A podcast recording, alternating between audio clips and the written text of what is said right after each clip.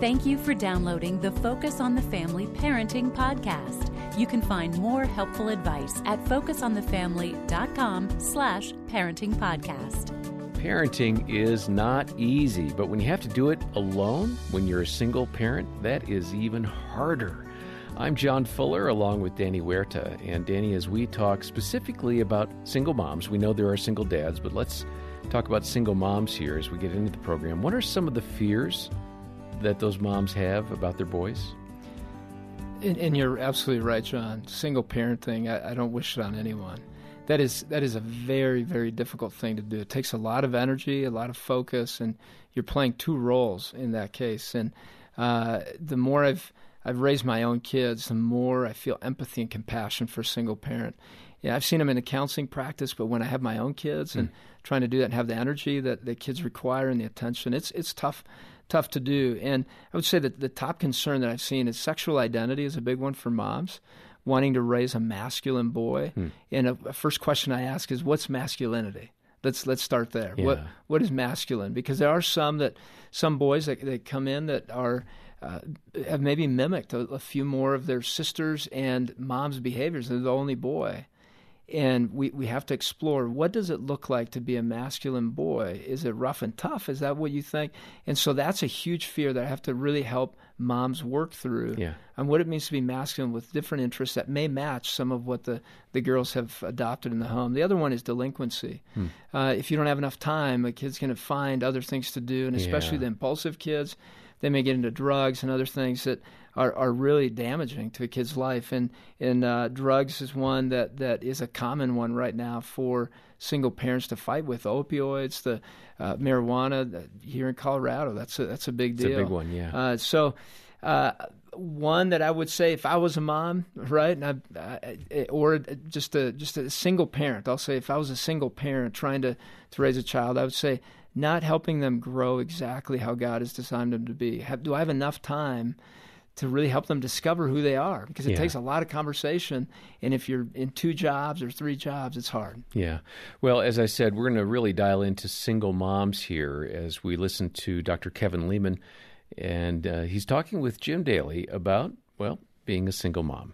We think of the culture today, there are different family types, and even within the Christian community, you have intact biological mom and dad homes, but you also have a lot of single parent homes for whatever reason, death of spouse or divorce.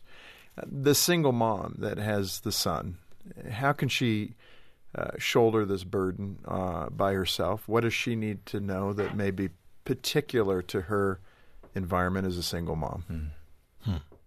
You know, if I believed in giving out stars to people, I would give you 5 stars today.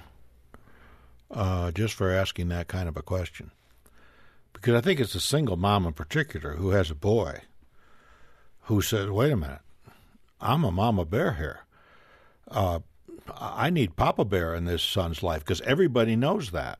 And I've talked about it in some books that there are surrogates like grandpas and uncles and all that can help fill that void in a kid's life. And I'm here to tell you there's a void there. But it never fully fills it, does it? No, but what mom has to understand is, and this happened to me in a case of divorce, and there was one child in the family, and I got involved in the legal aspect of it, and I testified that boy was better off living with mom than dad because of the imprint that mom is going to make on that son's life. And see, I think the single mom has to hear that message from somebody like me that says, hey, wait a minute, you don't have to go out and buy a baseball glove and a hockey stick and, you just need to be a mom. You need to be a good mom. You need to be a mom that's not going to run on guilt, who's going to hold that little sucker accountable, who's going to learn that he is never to diss you in any situation. And if you do that, your kid has a good shot at growing up about as normal as he can be. We all know the story of Dr. Ben Carson, one of my favorites, who grew up in abject poverty in Detroit, Michigan with his brother Curtis. His mom was a domestic. She cleaned people's houses, but she insisted that both boys turn in book reports every Friday. I think he was in middle school when he discovered that his mom couldn't read. She couldn't read a word. Mm. But she knew that education was the way out for those children. One of America's, by the way, top pediatric neurosurgeons. Mm-hmm. And so, hey, single mom, you know, I know the circumstances that you became a single mom was not easy to deal with. Some of you, your son doesn't know Dad, never laid eyes on him. Don't sell yourself short. Don't put yourself and your child at a disadvantage.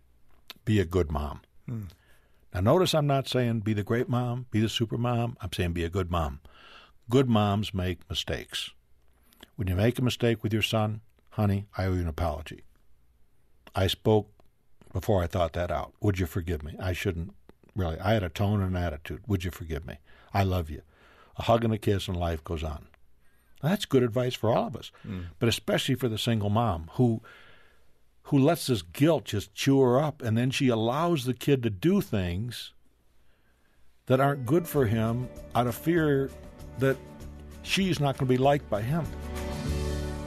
It seems to me that most moms have fear and guilt anyway, but when you're a single parent, there's no relief. It's just constant.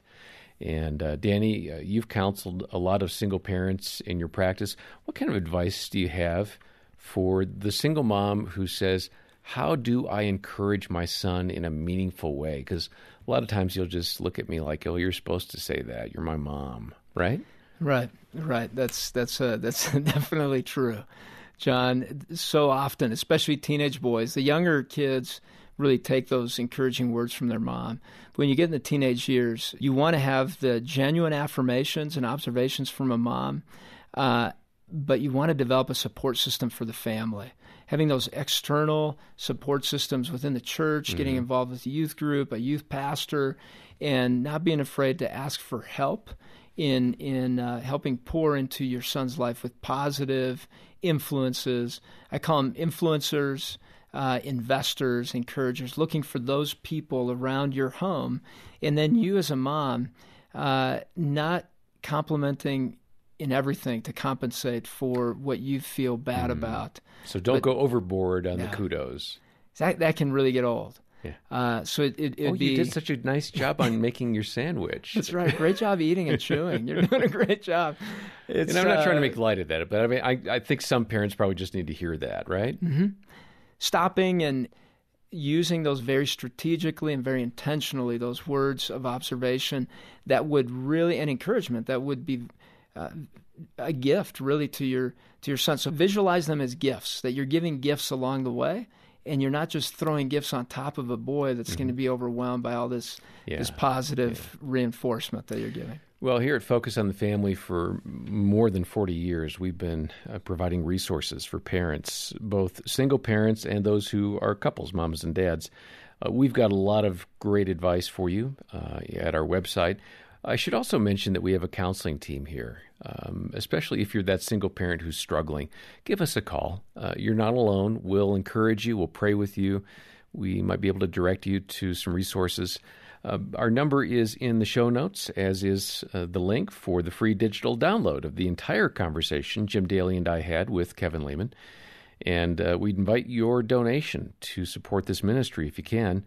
If you're in a good spot or if you've benefited from these podcasts or other outreach efforts by Focus on the Family, make a donation today, and we'll send a complimentary copy of Kevin Leman's book, What a Difference a Mom Makes. That's our thank you gift for your contribution. Next time, how you can keep your daughter from feeling like having a boyfriend is the most important thing in the world. Until then, on behalf of Danny and the team, thanks for listening to the Focus on the Family Parenting Podcast.